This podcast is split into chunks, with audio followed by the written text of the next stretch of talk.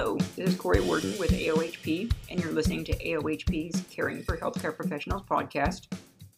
So, today we have an exciting episode. We're going to be talking with Brandon Hody, who is the administrator for the public sector practice specialty and also is a proud designee of a certified healthcare safety professional as well as a CSP.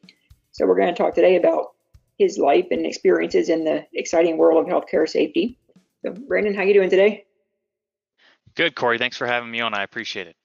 Oh, sir. Thanks for joining us.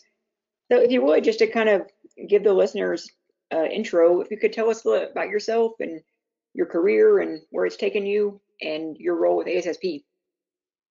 Yeah, absolutely. So, um, you know, my career has uh, started off with a company called Concurrent Technologies Corporation, and uh, that was when I graduated with my bachelor's degree in safety science, as they called it then. I believe they renamed it to like a uh, you know something more appropriate, environmental safety, occupational health, something from Indiana University of Pennsylvania, um, otherwise known as IUP. Go Hawks! And um, so I started with CTC, which is in my hometown of Johnstown, Pennsylvania. Somehow, luckily, uh, about I will say almost 10 years ago now, nine and a half years ish. And uh, essentially, it was a role in industrial hygiene and overall consulting is what they do, uh, professional scientific services, and largely for the federal government. And so um, I'm kind of a jack of all trades without ever really trading positions. So I've been with CTC that whole time up until uh, right now today. Um, but as I said, we do consulting and we do it for the federal government. So um, we do a lot of uh, you know a variety of things as it comes with consulting from you know anything clients pop up but with the federal government, that includes uh, the entire Department of Defense. And uh, sometimes I'm not sure people grasp the diversity within the Department of Defense. And that's where a little bit of my healthcare background comes from. Um, one, in wanting to be a little more adept in it because my wife's a nurse, uh, but also because uh, the, the entire DoD has a healthcare system, right? Um, not just for veterans and, and veteran healthcare, which people probably associate most with it, but uh, you know, regular local community hospitals and health clinics that serve uh, people within, of course, the military, but also civilians that work for the federal government. So, uh, you know, almost every base that we go to has some level of healthcare, whether that be a small clinic, uh, a remote support clinic, or uh, an entire community hospital right there on the base. Um, so that's kind of where a lot of my experience comes from. But um, as it pertains to ASSP, back actually, I want to say 2013. It was right after I started a year in. Um, I work with Lori Schroth, who is the previous administrator um, just before me for the public sector practice specialty. Um, but one of the people I believe I interviewed with when I first got my job at CTC.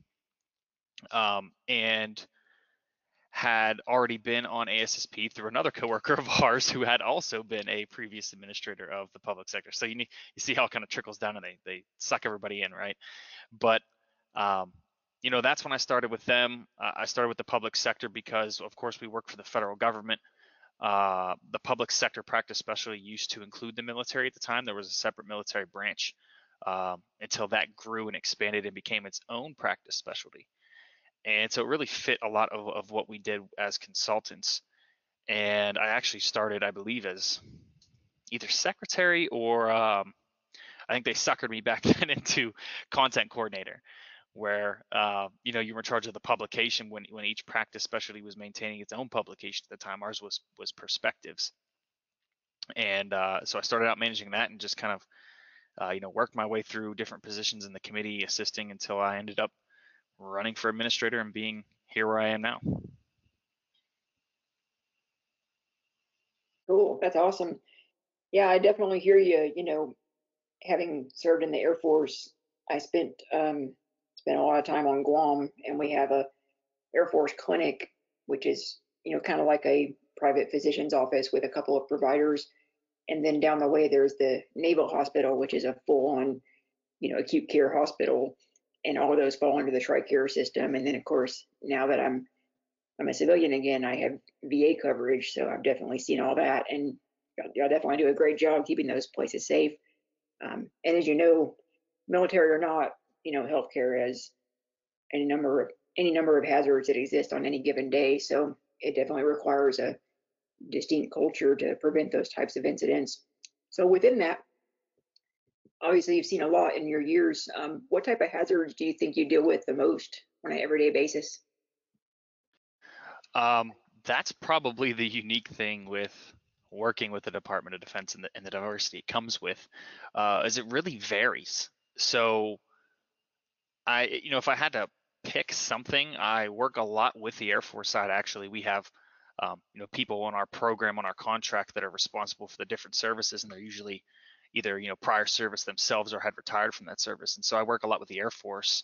Uh, I have no no personal service myself with the Air Force or, or anybody else in the military, but um, I because of that I do go to a lot of Air Force sites and a lot of the logistics complexes where they do basically an entire overhaul of aircraft. And so, you know, that comes with a range of things. One of the bigger things we've been trying to help sites get a grasp on is toxic and heavy metals and, you know, regulated areas, especially with, you know, the, the maintenance or uh, overhaul specific parts, you know, when you're grinding metal, um, grinding off paint, uh, especially because in the military, you know, as, as, compared to private industry where you have a lot of places that can, uh, you know, try to substitute and make something work. There are mil specs for things in the military, right? And mil specs for the warfighters and aircraft. And, you know, you can't change from some mil spec paints, right? Because of the amount of corrosion resistance that you need and, uh, you know, the ability to, you know, sustain, you know, an adequate finish within a work condition. And so the paints themselves, uh, it's kind of harder to get away from chromates and chromium and things like that. So uh, you find a lot of places that you're not going to get away from that. And so you have to deal with how do we manage that hazard best to limit the exposure that our people have to, uh, you know, some of those heavy metals associated with the paints or the surfaces themselves and, and the processes that we have to go through to maintain them. Yeah, that's interesting. You know, it's interesting you say that. I, in the Air Force, I was in emergency management, which means the first couple years I was a, a counter-chemical, biological, radiological, and nuclear responder. And so within that context, we dealt with a lot of hazmats. So if any, any of the aircraft had any type of major accident, you had not only the the situation with, of course, the the pilot and air crew safety, but you also had potential composite material and things like hydrazine and all different types of things that became part of that part of that crash site. And then, yeah. of course, we dealt with, um, you know, chemical, biological hazards from the enemy. So we had to deal with things like VX and GB and whatnot when we were training. So it's kind of funny. You'll you'll you'll probably enjoy this. Is on the first day when I was an instructor for the for the new airmen coming through the training school. You know, of course, we have the hazard communication program, which military or not, it still applies. And so we're going through that and we say, you know, at, at some point in your training, you may or not be exposed to, you know, VX nerve agent and GB nerve agent, just to watch these poor kids' eyes bug out and they think that we're going to. yep. Yeah, it's uh, oh, you know what? That's the number one thing. Um, you know, when we go through these places, you know, for example, especially in the Air Force, you're working on aircraft and you're pulling these aircraft into hangars, and you know the way the military is, is structured. A lot of people think the government blows money. And I tell you what, if they blew money, we'd have much better facilities for people to work at when, um, you know, when we talk about performing some of the work that they do in, and you know, they'll pull aircraft in these hangars that have been around since World War II, where, it, you know, you try to do as much as you can for fall protection, and I mean, it's just multi millions of dollars just to even try to retrofit a facility to be able to be on top of an aircraft and have something overhead to provide you the fall protection. You know, uh, aside of course you know buying some sort of separate device or stand or something almost like a crane right that can lower an employee down onto a to an aircraft but um, you know it's funny that one of the biggest excuses they would give us all the time is well we're military unique right? Which exempts you from osha standards right? And i was like nah not not what we're doing here right? Not what we're talking about here. There's nothing different from what we're doing right now compared to what delta's doing on their aircraft. So um, it's it's funny when you you know mentioned HazCom applying whether or not you're military. Well, a lot of things do, and sometimes they always try to say hey, pull that military card and say, hey, no, this doesn't apply to us. Yeah, it's funny how it works out, but yeah, I know that you all do a great job, and I I had a extremely positive experience in the military myself. Um, speaking of which, um, I know that the Air Force they're actually working with us right now on our COVID nineteen vaccination site, so they're doing a great job out there every day as well. But um, oh, good, good. I know um, you know, at a time to that too. It's funny because when you, when, like I said, you know, there's not really something that I would say I work with most. That's the the hazard toxic and hazardous materials and heavy metals and things like that come to my head because it's definitely one of the most dangerous and hardest hardest for a lot of places, especially when you talk about not having the money to upgrade a lot of your facilities across the DoD to to retrofit right and completely control the best that you can. But um, you know, the second to that probably is, is Army MedCom, right, with the medical command, which is all going to go over to the Defense Health Agency eventually. A lot of the hospitals and things, but um, you know, that's where I'm constantly at is a new new MedCom site, a new hospital, a new clinic, uh, you know, and it's not much different, right? They deal with all the same things that any other hospital clinic out there in private industry probably deals with, aside from, uh, you know, your unique places where you may get, uh, you know, military unique exposures that people have that you have to treat. So, yeah, that's that's probably the other biggest thing. Absolutely, there's definitely a lot going on there. So within that, you know, you've obviously done a lot with a lot of different hazards and a lot of different locations and personnel. So what would you say if, if you were gonna, you know, if you were gonna present to to somebody else, what would you say are some of your greatest hits as far as, you know, programs that you developed or hazard controls you implemented or things that you've advocated for and been successful with? What what would you say about that? Oh man, so a large variety. So what what we do on our contract specifically safety management systems, the one that I work primarily on when I'm not doing other, you know, small side projects for CTC. And so, uh, you know, plug in whatever other acronym for people calling it. We call it safety management systems and what we do, but you know, safety and health management system, occupational health and safety management system, you know, whatever people are calling it. Uh, we help implement those across the DoD. And so there, there's a range of where people are within the process of trying to become recognized or accredited or certified or approved for some sort of management system and you know that starts with people that are just getting started and need to build up their programs and things from you know from the start all the way to the people that are uh, you know OSHA VPP star sites. And the next time OSHA comes in they need to really prove how they've improved upon their program not just maintain the same level of effort. And that's where we get a lot of uh, providing assistance to people that are just kind of plateauing right and trying to figure out how do I get better from here and do things better from here? And we learn a lot, you know, greatest hits wise. There are things that we try to do to help organizations get better, but then of course we go across the whole DoD. We find things that others have done, uh, and part of our job is to carry that as far as we can and spread it, and uh, you know, see if it can help another site do something with it. Um, the biggest thing and a lot of what we do is we focus on a lot of employee knowledge, right? How do the base level, uh, I don't want bottom of the barrel always seems derogatory, but you know what I mean? Like the, the lowest possible employee within the organization with the least amount of authority. How do you get that person to understand, uh, you know, safety in general or uh, the things that you do within your management system or your programs and processes um, to make safety better, to make the workplace a better place, and have them understand that at the same time. And I think that's where a lot of our our probably the hits that we recommend come from. Um, things like uh, passport programs, which is a big one within OSHA VPP and a big one that we have some sites implement. And that is where maybe you'll put um, some involvement activities, right? You want an employee involved in something uh, and you'll list a couple different things within this passport. You'll put some different questions um, that you want them to find answers to within the passport. And this thing, I mean, some organizations grow it to 40 plus questions large. And the employee's job is to go through look at those questions, find the answer within the workplace, whether that be with their supervisor or a particular program that they have or a safety bulletin board, right? Or somewhere where they can find the answer, uh, participate in activities and do things like, uh, you know, one might say, get with your supervisor to do an inspection. Uh, and then they assist the supervisor with like a work area site specific safety and health, like self inspection kind of thing. Uh, and those things, those programs, when implemented the right way, and and when I say implemented the right way, we're talking about how do you emphasize to get people to do it. Um, a lot of the times that's incentives, right?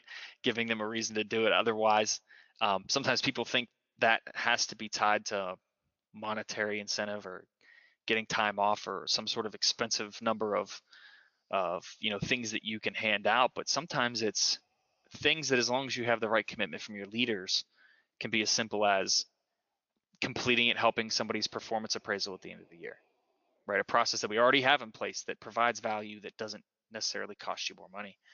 Um, but those programs, I've seen organizations where you go from, you know, safety being the safety manager's job or the safety office's job, and nobody else really knowing anything except for, hey, let's default to safety manager.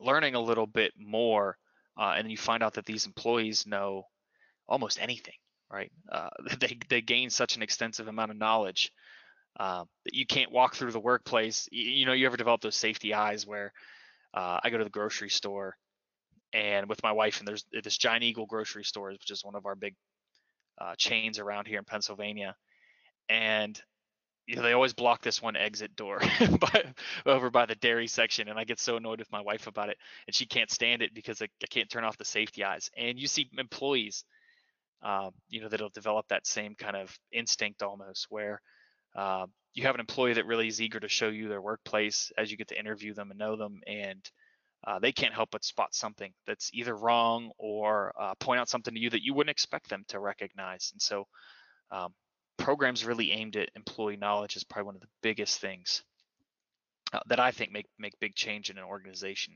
Culture changes was one of the biggest things that you can, I think, do and see a big benefit from. Definitely, I totally agree. Yeah, if you can change the culture and and get people to, you know, better identify, assess, and control hazards, then that that's reciprocal, or not reciprocal, residual in that it it affects every hazard, you know, every day. That that's fantastic. So, and a lot of a lot of things to tie back to that too a little bit is, you know, culture change is all about getting employees involved to feel like safety is an integral part from their job, part of their job aside from just wearing their PPE and things like that, right? And one of the things that I always encourage a lot of organizations to do uh, and it's a little tougher, right? Because you need employ- people need to do their jobs, right? They need to do the job that they're assigned, that they're hired for, and have the time to get it done. But if you start to incorporate employee involvement and the things that you would wish, let's say, that your employees would be participating more in, into your actual written programs and policies, and have you know the leadership blessing from that to make sure that they're okay with with the resources aka the time that that, that would need to be afforded to that. Um, that's how you really make a lot of change in my opinion. And, and when you say something like hey we have an inspection program and chapter 14 of our manual you know lays out safety and health inspections and what's going to be done in individual work areas and how often and et cetera et cetera right? Well when you take that and you you soften the language from uh, or you change the language maybe from you know a supervisor will do a, a, monthly safety and health inspection of their area using blah blah blah form or whatever to uh, you know a supervisor and a workplace employee will jointly complete the safety and health inspection of the work area every month. And so you start to almost require it right? And, and you integrate it within your processes. Um, a really good one i've seen was from the um, I, I want to I can't remember the name, so don't quote me off the top exactly, but um, I think Langley is the name of the NASA center or the NASA um, organization where we use an example of their JHA program, their Job Hazard Analysis program. And one of the things that people, you know, anybody that's that's real engaged in management systems and employee involvement will tell you is, is that it's a really good way to involve your employees is writing and reviewing JHAs. But you know, when you can not just make that a suggestion and turn it into our JHA program says specifically that employees will be the ones to draft JHAs. And the employees will develop that JHA on Form X, and then they will gain approval from the supervisor and the safety manager. You know, it, now you're starting to, to, you know, allow them to not only be more involved, but require them to be more involved, right? To develop a, a piece of something within the organization that's meant to keep them safe. Um, those I think are usually a, a really big hit too when it comes to program development. Absolutely. Yeah, I like how you mentioned that as well. You know, with the with the military system safety, you know, a lot of times people don't know that, you know, the the concept of system safety was actually developed in the in the military. Yeah, absolutely. Yeah, that's great. A lot of a lot of what we do, I think, in almost anything, not just safety, is has been at some point developed by the, by the military. And um, you know, there are a lot of people that will. I don't think a lot of people understand how how much more is required than than in private industry when you talk about military organizations and bases and and our federal work sites and uh, I mean I learned so much in my position because uh, if there's an NFPA standard that says you have to do something, basically the Department of Defense says you have to do it. And so while, you know, private industry, I mean, hey, NFPA standards, you know, aside from the life safety code or something like that, you know, people aren't really worrying about those. They're, worried about what OSHA says. Um, there's a lot of what what they do in the DoD to set the the bar pretty high for um, safety now. Yeah, absolutely, absolutely. Yeah, the military has been a been a forerunner in a lot of things. You know, I think we talked about talked about this before. You know, um, a lot of the research and work that I do is around situational awareness and you know just the John Boyd's OODA loop, you know the observe, orient, decide, and act that came from you know Air Force fighter pilots, and now it's used in everything from military operations all the way to law enforcement and emergency management. You know, so it's definitely a lot to be learned there. Um, and it's not necessarily all about fighting wars. You know, it can be basic occupational safety, like you said that's what I, I don't think people grasp too is you know they they associate everything war or you know with wartime with DoD and federal work sites and well everybody's mission in, in the end is ultimately to to support that.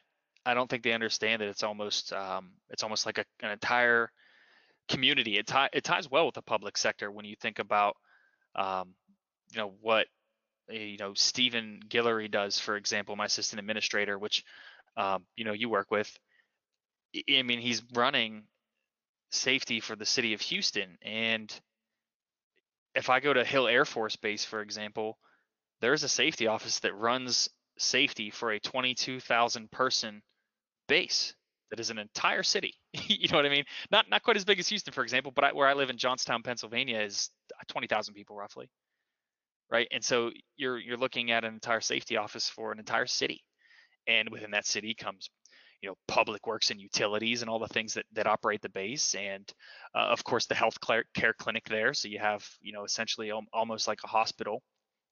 Um, you know from from that to you know things i mentioned like the logistics center where you have people doing aircraft. And it's just it's it's a wide range of things. It's a wide range of of activities. Yeah absolutely. Um, yeah, on our when I was deployed back in 2005 to six, we had a like you said, we had one NCO who was the safety officer for the base, and then I was the emergency manager for the base. So we worked in tandem the whole time. Um, in the military, the emergency management and safety are separated, but what I do now is pretty much um, very similar, except I don't work for emergency management. Um, but um, it's interesting you say that in terms of the the differences in military operations and occupational safety is one of the things that he was faced with at the time was a lot of the a lot of the troops. They wanted to play soccer in the desert. And so he went out and did a job safety analysis. And we went out there and looked at this field. And of course it's in the desert. So there's sand everywhere and you know a lot of loose soil and nothing's real. The only thing that's set in stone like literally set in stone is you know the airfield and where the where the tent city is and whatnot and so he wrote the JSA and gave it to the colonel. And unfortunately, he had to deny it because he said it's, it's inevitable. Somebody's going to have a turned ankle or someone's going to fall and there's going to be something bad that's going to happen. And that's going to make that person um, you know, mission ineffective. And so the poor guy had to get up there and give a briefing to the entire wing and explain why they couldn't play soccer, you know, and thought he was going to get stuff thrown at him, but the colonel backed him up. So it's good to have. Yeah. that's an example of changing the culture negatively, right? that's that's an example of a dip in morale, right? But but that's uh it, it comes with it. It's it's funny because it ties, you know, if the tie to emergency management and, and your experience within the military, for example, um, the highest number of injuries and illnesses uh, in, in terms of rates, right? In terms of you know case incidence rates and things like that, is usually within the fire department. And when you look it up, you know, in terms of NAICS codes and you know some of the highest NAICS codes that the BLS reports, it's usually you know the fire department's up there, and that's because they go out and they're required to do certain activities, and that's the difference, right? They're required to do uh, or maintain a level of activity to stay in physical fitness. And because they're required to do that, they do required physical fitness activities, right? Uh, and those are things like, uh, hey, let's all go out and play some pickup basketball, right, to stay in shape. Or hey, let's all go out and and then you get the guy that unfortunately, you know, jumps up the wrong way, comes down and snaps an ankle, and it ends up being, uh, you know, not just in terms of military reportable in, in the incidents we look at there, but an actual OSHA recordable injury illness because you were requiring that physical activity, right? And so I've been a lot of places where, uh, you know, base commanders have had to, you know, essentially create a list of things that are banned from doing in your mandated physical fitness time, you know, and it usually has a crackdown on the fire department and the injuries and illnesses that they sustain trying to maintain a level of activity. Yeah, absolutely. Um, yeah, the same type of thing was um, there was a situation where some of the some of the more unique um, some of the more unique units on the base they were like the um, pararescue and people that are very you know very specialized and highly trained they were they were riding in the back of a um, what are those vehicles called kind of like a john deere gator like an all-terrain vehicle golf cart but all-terrain yeah. And of course, the the safe the safety NCO had to ask them to to not do that, you know, because they didn't have seat belts and there was a chance they could get bounced out of it or something. And so these guys are, you know, of course they were saying, well, I get paid to jump out of airplanes and you know go under enemy fire, and you're concerned about me running the back of a John Deere Gator. And he said, well, here's the thing: is it's not going to go over well if you get hurt in the back of a John Deere Gator and now you can't fly a mission, you know. So everything has a has a time and a place. It's uh it's usually up to safety to have to explain that though. Yep. Well, cool. That's a yeah, great, great information. That's really interesting.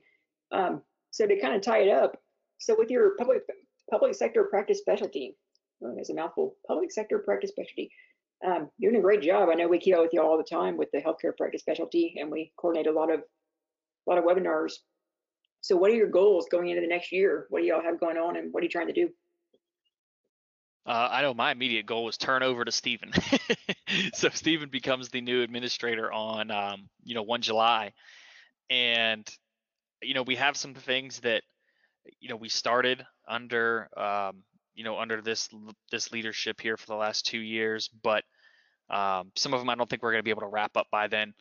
Uh, some of that has to do with, of course, you know, being volunteers, personal time, and, and what you have to have to give, and uh, some of it's coronavirus and directing a lot of the support and a lot of the information we provide there. I think for a good six to eight months was nothing but you know trying to provide the most COVID information that we can to you know help people handle it you know in the workplace. But um, you know some of the things we are working on uh, when that military practice specialty split out on its own.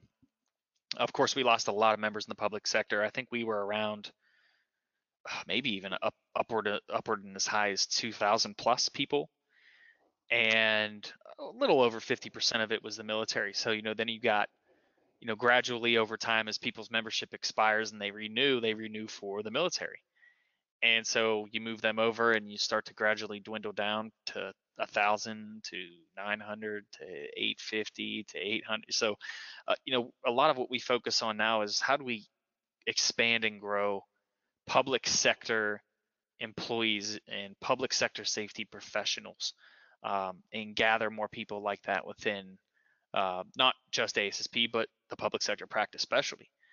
And, you know, maybe what are there groups that we're missing or things like that. So we developed um, a membership retainment and improvement plan is what we called it, where we're trying to focus on, you know, coming up annually really with what are some new pockets of people that we could, uh, you know, deploy some sort of communication, uh, you know, actions at to say, hey, uh, you know, here's who we are and how we can help you as a professional and what information you'll get by being a public sector practice specialty member.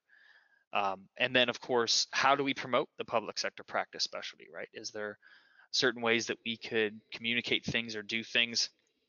A couple things back when I was assistant administrator under um, Lori Schroth, when she was the administrator, was we started doing uh, flyers for the safety conference annually uh, for safety 20 whatever, you know, uh, a little more effective when they were still in person, right? But um, we would include, you know, hey, here's our our spy our safety professional of the year.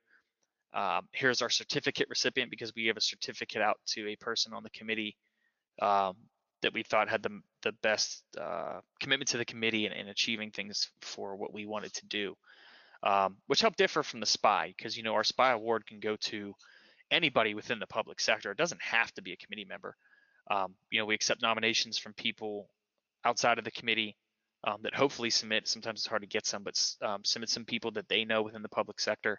Um, you know, look at some of the achievements some of the other people within the public sector have had.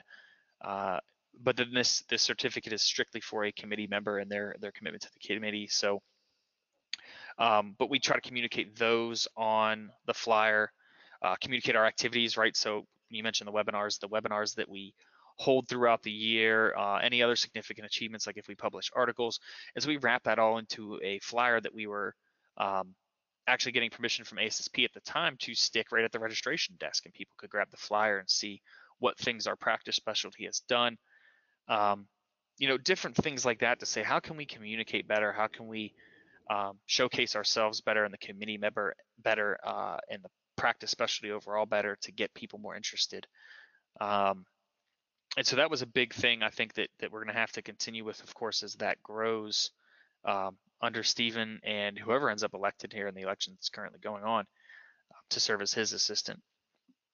Um, another big thing that um, that we were working on is trying to provide uh, ASSP webinars, not just the the stuff that we do for the practice specialty, um, but the ASSP ones are typically a hot topic in safety that ASSP is actually willing to adopt and uh, you know go through the whole review. I mean, it's a much more substantial process than than our webinars that we just decide to you know present on the fly.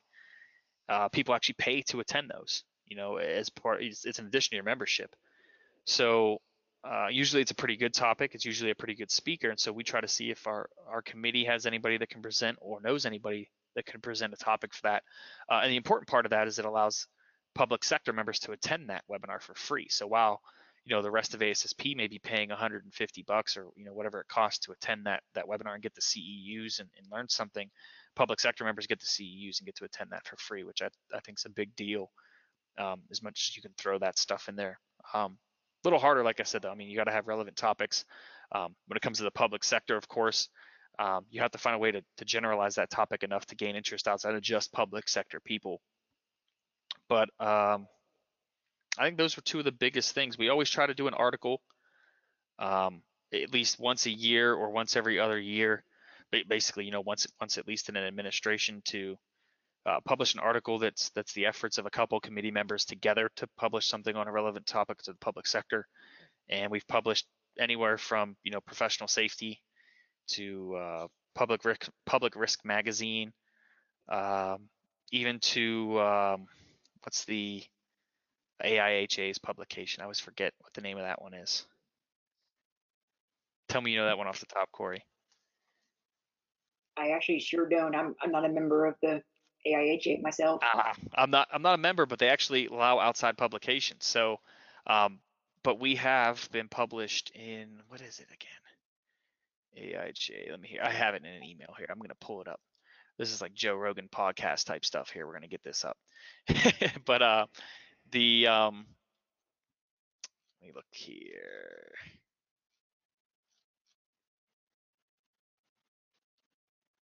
Everything keeps referencing the article, the article, the article.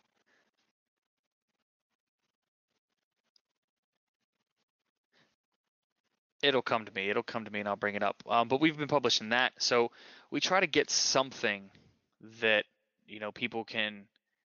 Uh, and what we do is we try to get a. We have a volunteer list too, and the volunteer list allows people that aren't necessarily part of the committee to basically opt in to me sending emails, um, same emails I send to the committee, out to these people, and that includes, you know, hey, we're writing uh, an article on this, and people can essentially participate. And we try to post those things of course in the community and stuff and that allows people outside of just our committee to help contribute to those articles. Um, and i think that can be uh, career changing a bit for some people that uh, may not have even written an article before. Uh, the synergist that's the name of it the synergist okay. Um, yeah. but yeah those are just some of the things that we focused on uh, you know within the public sector to help i think provide value to our members yeah that's that's outstanding yeah, it's, it's interesting you mentioned that. Um, I've done a lot of publications myself, and I haven't published with AIHA. Um, and that's actually been on my list for years is to to do the CIH test, but I have not done that yet. So I got to kick myself. But um, yeah, the publications are fantastic, and I can even put a plug in there myself. Is that we do the same with the healthcare practice specialty. Um, if anybody's interested in in writing, definitely get in touch with Brandon, get in touch with me, and uh, we can definitely find a place to do that. We publish with a lot of different um, forums, whether it be ASSP, um, I do a lot with AOHP, National Safety Council, and to do another plug, the healthcare practice specialty is actually rebooting our Health Beat publication as, an, as a self-publication. So we're going to be redoing that, and it's going to come out for the first time next month. So we're going to be doing articles from there as well. So if anybody's interested in that, definitely let us know. But um, Brandon, it's been great having you here. So to kind of close it up today, if you were talking to someone that comes up to you and says, you know, Brandon, I'm going to go into safety, like if they're a college sophomore or a high school senior, and they said, I really think this safety thing is awesome. What what what advice would you give me? What, what would you tell them about pursuing that career? Do it would be first off, right? Uh, and the reason is, um, I'm going to tie this back to the probably the greater the greater education concern in, in the United States today, but um, you know, there's a big thing now with college and and is it even worth the cost, right? And um, you know, the the inflation of the prices and making sure that you do the right thing or or end up in the right field and in a place where you can pay back the outrageous debt that you're probably going to going to have as a student, right? And safety is perfect for that because it is a humongous job market. There's so many different positions all the time available. Um, it was one of the things that actually sold me uh, when I went to IUP. I was actually in, um, I went to a completely different school to start to go for architecture. And safety was on the, that was like the number two choice. And so I fell back on it when I decided I didn't want to do architecture. But what sent me to IUP was um, the head of the department when I went to a, um, you know, one of those on campus events where they're going to, you know, promote the program to you was our seniors are we one we have a uh, career fair just for the safety science department that uh, is larger than the entire career fair that IUP campus does by itself for every other, uh, you know, every other program combined. And we have a 99.5% job placement rate for our graduates. And I was mind blown. I was like, how can you guarantee that, you know, 99.5 99 and a half students out of every 100 right are going to end up with a job when they graduate and uh, and part of it's the career the things they do but uh, the other part of it was the job market there's so many jobs in safety and, and sometimes i think people look at it as you know safety means you do safety and one of the things i could tell anybody new is that you're not going to learn what you want to be within the realm of safety in college. You're not even going to learn it in your first year of the job. You're not going to learn it through your life experience up to that point in your life because there's so many things that you can do within safety. It's not just safety. Um, and it's not just the expansion of that, which is, you know, industrial hygiene and environmental and emergency management and all the other things that, um, you know, safety people end up in somehow. But just the fields and and the place, like when you grow up, and the normal working person just thinking about where they live would never stop and think and say, I bet my county has a safety professional. you know, I bet my sis, my, I bet my city has an entire team of safety professionals that work to keep the city safe. I mean, I mean, it sounds like it, and sometimes public safety ties to that. Um, but that's not something you think of, right? And, and when you graduate as a safety professional, I mean, they teach you things like, you know, forklifts and construction and, and all these crazy things that there there are things that you need to control risk for, but they don't ever really teach you where can I be a safety professional for? Who can I be a safety professional for? And I think that is almost nearly unlimited, and it's not even grown to the to the place that it, it's going to be one day. It's still growing. Um, so it's a good career move to make.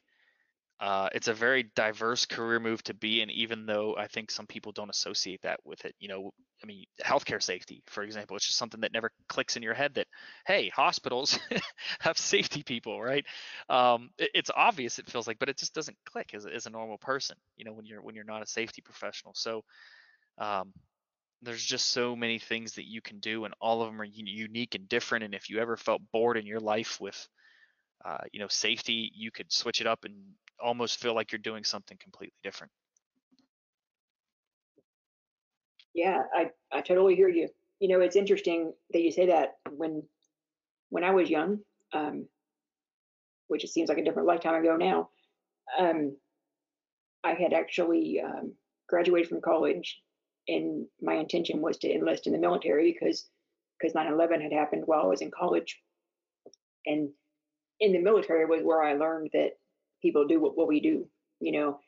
And so my original bachelor's degree was in communications. And so after I was in the military, I went and I got a, I got a master's degree in, in safety and occupational health. And that kind of led me to where I am now. But like you said, it's interesting because even having started in the military, you know, with that environment and then going into safety, I went through construction, manufacturing, municipal, and within municipal, the first time I did public works, parks and rec, and library system. Then I went into healthcare, and now I'm where I want to be, which is a combination of healthcare and public safety. So it, it's really a trip how that works out. I, I couldn't agree more. yeah, absolutely. Cool. Well, it has been a great time talking to you today. Um, we appreciate you being here, and um, like always, if anybody's interested in getting in touch with you or with with Stephen with the public sector practice specialty, definitely check them out. They're on the ASSP site, and all of their contact information is there. Uh, they got a lot of great opportunities. And likewise, if you're interested in talking to us about the healthcare practice specialty, definitely please do that also. Um, feel free to contact us at any time, either through our contact information or on the ASSP communities boards. We're all doing a lot of good stuff as far as publications, webinars, um, podcasting, all kinds of things. So there's a lot of things to get involved in. And if you're interested, you can always find a home on the advisory board for both practice specialties. So with that, um, Brandon, do you have anything else you want to add before we sign off?